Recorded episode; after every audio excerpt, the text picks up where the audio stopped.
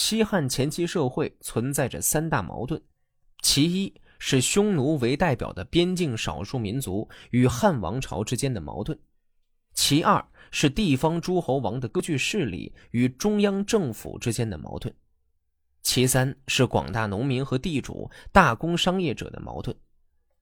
在汉文帝时期，天下大势已定，这些社会矛盾虽然尚未激化到即将公开破裂的程度，但却在酝酿并渐趋于激化的过程之中。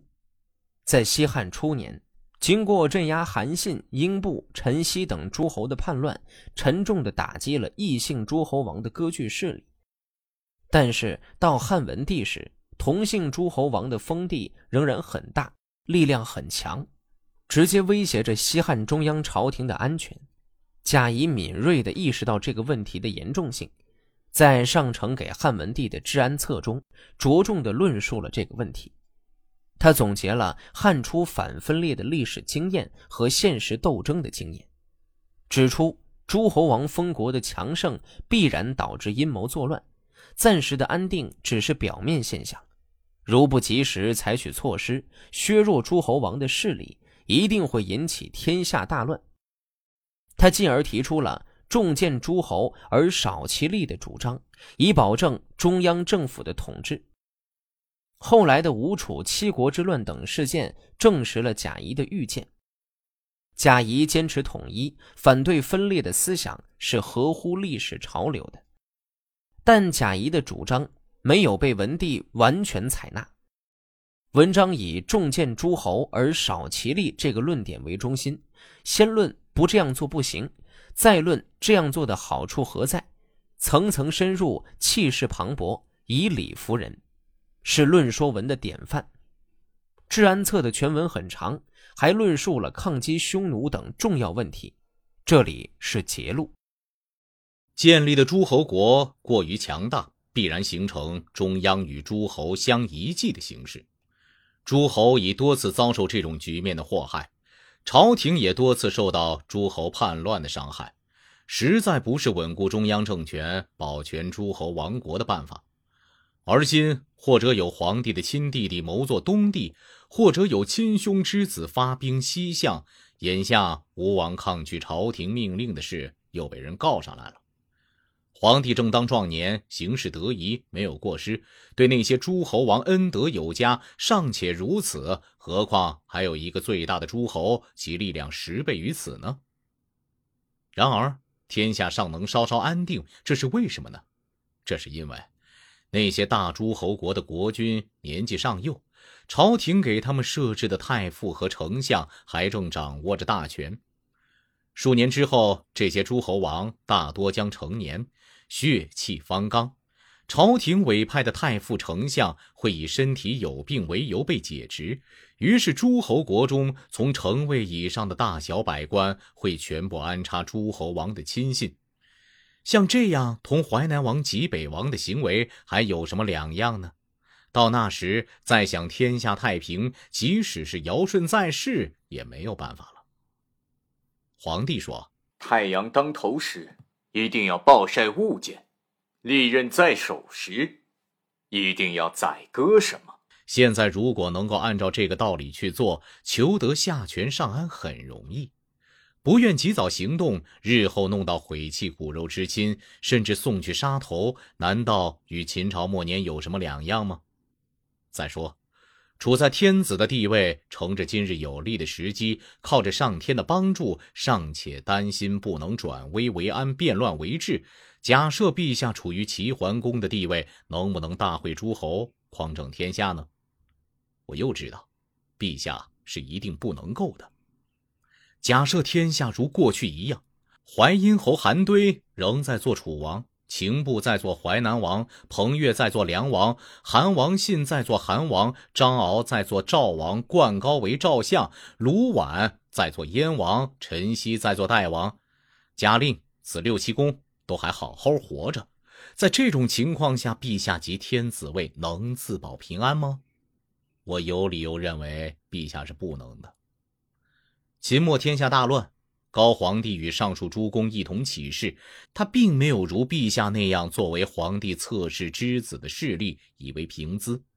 诸公中的幸运者才能成为近臣，等而下之者只能做门客，他们的才能同高祖相比差得远了。高皇帝凭着圣明威武登上了天子的宝座，分出肥沃的土地，封诸公为王，多的具有百余城，少的也有三四十个县，恩德是很厚的了。但在其后的十年之间，叛乱发生了九次。陛下之与诸公，没有亲自同他们较量并使他们臣服，也没有亲自分封他们为诸侯王。从高皇帝开始就不能以此求得一年的太平，所以我知道陛下也是无法得到安宁的。但是还有一种可以推诿的说法，这些人本不是高皇帝的亲属。那么我再来说说那些皇亲。假令、悼惠王仍坐着齐王，元王坐着楚王，中子坐着赵王，幽王坐着淮阳王，共王坐着梁王，灵王坐着燕王，厉王坐着淮南王。这六七位贵人都还好好活着，在这种情势下，陛下登上皇位能太平吗？我又知道陛下是不能的了。像这些诸侯王，虽然名义上是臣子，实际上都认为同陛下是像平民兄弟那样的关系。我估计他们没有一个不想仿行皇帝的礼仪制度而自己做天子的。擅自封人爵位，赦免死囚，其中最为过分的人甚至用了皇帝的车马仪仗，汉廷的法令在他们身上行不通了。即使是行为不轨像厉王这样的人，命令他都不肯服从，召见他怎么可能来呢？即使来了也不能绳之以法。触动一个亲戚，同姓王们就会相互联合起而谋叛。陛下的臣子中，即便有勇猛如冯敬这样的人，刚刚开出口来，刺客的匕首就已经插入他的胸膛了。陛下虽然贤明，有谁能帮助你处理这些事呢？所以异姓王一定会引起危险，同姓王也必定发生叛乱，这已经成为事实了。异姓王恃强发动暴乱的，汉朝以幸而战胜他们，但又不改变之所以发生祸乱的制度。同姓王沿袭异姓王的行径而谋叛，已经有兆头了。像这样发展下去，必同异姓王完全一样。灾祸的变化还不知会怎么样。贤明的陛下处于这种形势，尚且不能得到安宁，到后世还能拿出什么办法来对付呢？屠牛坦之所以一天能解割十二头牛而锋刃不钝，是因为他所劈击剥割的地方都在肌理之节的缝隙之间，至于髋臂等大骨头，就一定要用斧头来砍了。仁义恩厚就是天子的锋刃，权势法治则是天子的斧金。现在的诸侯王都是那些髋臂之类，丢开斧金不用，而想施以锋刃。我以为不是缺口就是折断，为什么不能用仁义恩厚去对待淮南王、济北王这些人呢？是形势不允许。我从总结过去的经验，发现大抵是强者先反。淮阴侯韩信做楚王，最强大，就最先反叛。韩王信倚靠匈奴，接着又反叛。灌高有赵国的资助，就又反叛。陈豨兵经又反叛，彭越凭借做梁王的势力又反叛，秦布利用做淮南王的条件又反叛，卢绾最弱最后反叛。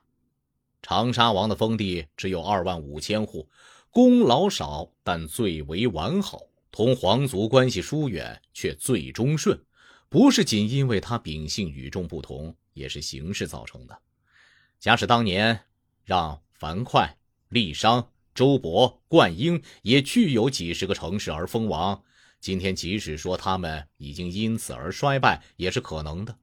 如果让韩信、彭越之流列为普通的彻侯，即使说他们至今仍完好，也是不会错的。那么天下之大计已经可以知道了，想要诸侯王都忠实附顺，则莫过于使他们都像长沙王；想要臣子不至于因为谋反而被剁成肉酱，莫过于使他们都像樊哙、郦商那样。要想使天下太平，莫过于多封一些诸侯，并减弱每个诸侯国的力量。力量单薄，就容易使他们遵守朝廷法纪；国土狭小，则不会有邪念。让天下之事像身体指使臂膀，臂膀带动手指，没有不服从的。诸侯国的君主不敢有什么异心，像车服归据轴心那样，归心于天子，即使是平民百姓也知道能够安心，所以天下人都会体会到陛下的英明。定出分割土地的制度，规定齐国、赵国、楚国各分为若干小诸侯国，使悼惠王、幽王、元王的子孙全都依次得到祖上所受的封地，一直到土地分完为止。其余梁燕各国都照这样办。那些分地多而子孙少的诸侯王，可以让一些新建立的诸侯国暂时空缺而搁置一边，等待他们有了子孙，再让子孙去做诸侯国国君。诸侯国因犯罪而被朝廷挖夺了大片土地的，就迁徙他们的侯国，等到封他们的子孙时，如数偿还。诸侯国的一寸土地一个侠民，天子都不据为己有，只是为了国家稳定而已。所以天下人都知道陛下的怜悯。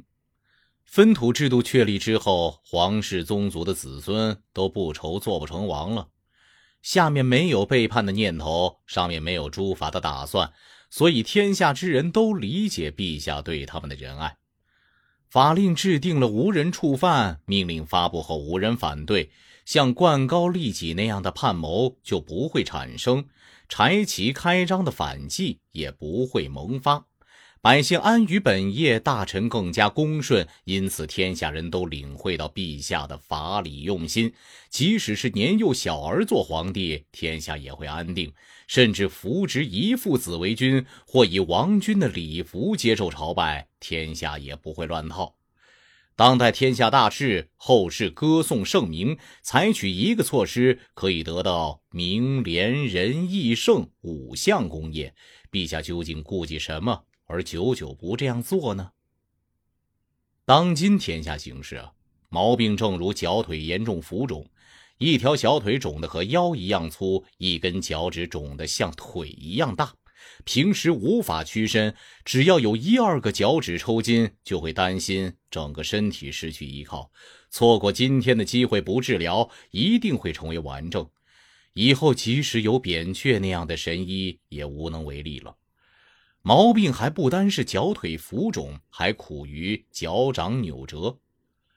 元王的儿子是陛下的堂弟，现在继位的是堂弟的儿子；惠王的儿子是陛下亲哥哥的儿子，现在继位的是兄子之子。嫡系子孙有的还没有封地以使天下安定，非嫡系子孙反倒握有大权以威胁天子。所以我说，还不单有脚腿浮肿的毛病，又苦于脚掌扭折，本末倒置，可以为之痛哭的就是这种病啊。